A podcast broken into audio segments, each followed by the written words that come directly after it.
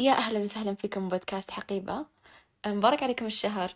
شاركوني كيف رمضانكم كان. هذه ثاني حلقة. إن شاء الله تستمتعون فيها.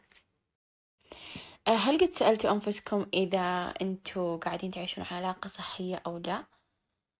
وهل حولكم أشخاص سامين؟ أو هل حتى أنتوا بأنفسكم فيكم هالصفات؟ أدري ما حد يبي يسمع هالحكي بس اسألوا أنفسكم. ولما أقول علاقة سامة أو علاقة غير صحية ما أقتصرها أبدا على علاقات الصداقة والحب. لا ممكن حتى يكون جزء من أفراد عائلتك. ممكن أمك أبوك أختك. وللأسف أن ترى أغلب اللي يكونون أشخاص سامين يكونون هم أساسا ضحايا العلاقات غير صحية من قبل. سواء شريك نرجسي أو شخص عنيف أو أحد مو كويس.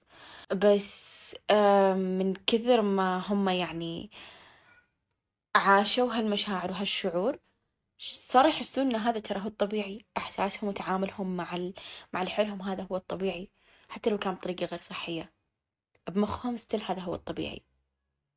ومرات ترى من كثر بعد ما نحب اللي حولنا أو أحب هالأحد أصير أدور له تبريرات كثيرة وإنه لا أبدا هو شخص مسام وأبدا هو شخص كويس ترى مرة وأبقى بهالعلاقة.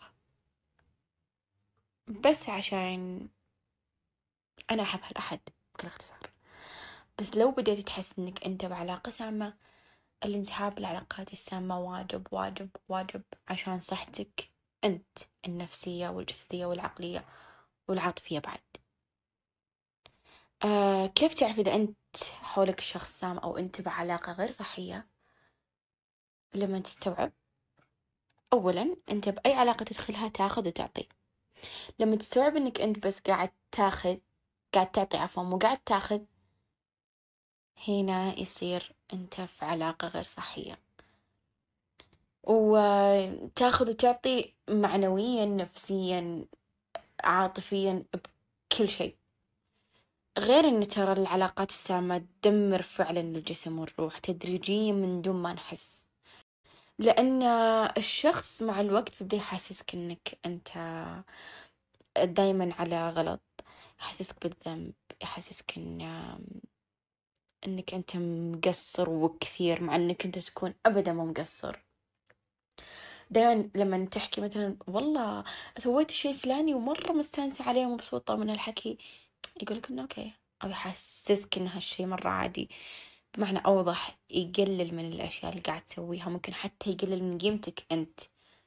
هنا لا تسمح ابدا وأعرف قيمتك كشخص. لا تسمح لأي أحد إنه هو يسيء معاملتك أو يقلل من الأشياء اللي قاعد تسويها أو يقلل منك حتى أنت بنفسك. ولما تصير تاخذ فعلا قاعد تاخذ بس مو بالحجم اللي قاعد تعطي فيه. هنا في شي غلط بالعلاقة تلقائيا والعلاقة هذه أبدا مو صحية. وخلي أقول إن كثير نسمع ترى إن عادي أي علاقة يكون فيها هواش أساسا العلاقات الكويسة والناجحة هي اللي يكون فيها هواش يكون فيها نقاش. أوكي صح. ولكن لما يبدأ هذا الهواش يتعبك أو هالمشاكل تتعبك و... وتأذيك هنا أبدا وتأذيك هنا. أيوة أعرف إنك أنت في علاقة غير صحية. لأن حتى الهواش والمشاكل بالعلاقات في لها حدود. إذا تعدى هالحد بيصير يتعبك بتصير تلاحظ إنك أنت دائما تتمشكل مع هالشخص دائما نقاشاتكم حادة ودائما ما تطلعون بطرف راضي فيكم. هنا هذه علاقة مو صحية أبدا.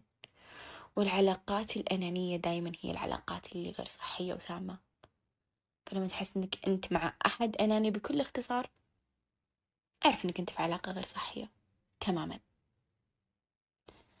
وأتمنى إنكم يعني تصيرون تستوعبون هالشي ولو فيكم حاولوا تغيرونه عادي.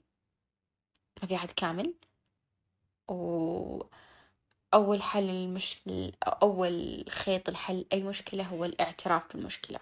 ويعتبر نص الحل. إنك أنت تعترف إن فيك هالصفات وتبدأ تغيرها. بالأخير آه، حاولوا تنتقون كثير علاقاتكم ولا تتعمقون كثير إلا لما تتأكدون إن الأشخاص اللي حولكم أشخاص صحيين. بيبادلونكم مشاعر حلوة وبتكونوا معهم فعلا مرتاحين. أي علاقة تدخلها ما أنت مرتاح فيها هذه علاقة غير صحية كيف ما كانت. بس أتمنى لكم يوم سعيد. وإن شاء الله تقضون باقي أيام رمضان مبسوطين ومستانسين وبعلاقات صحية كثير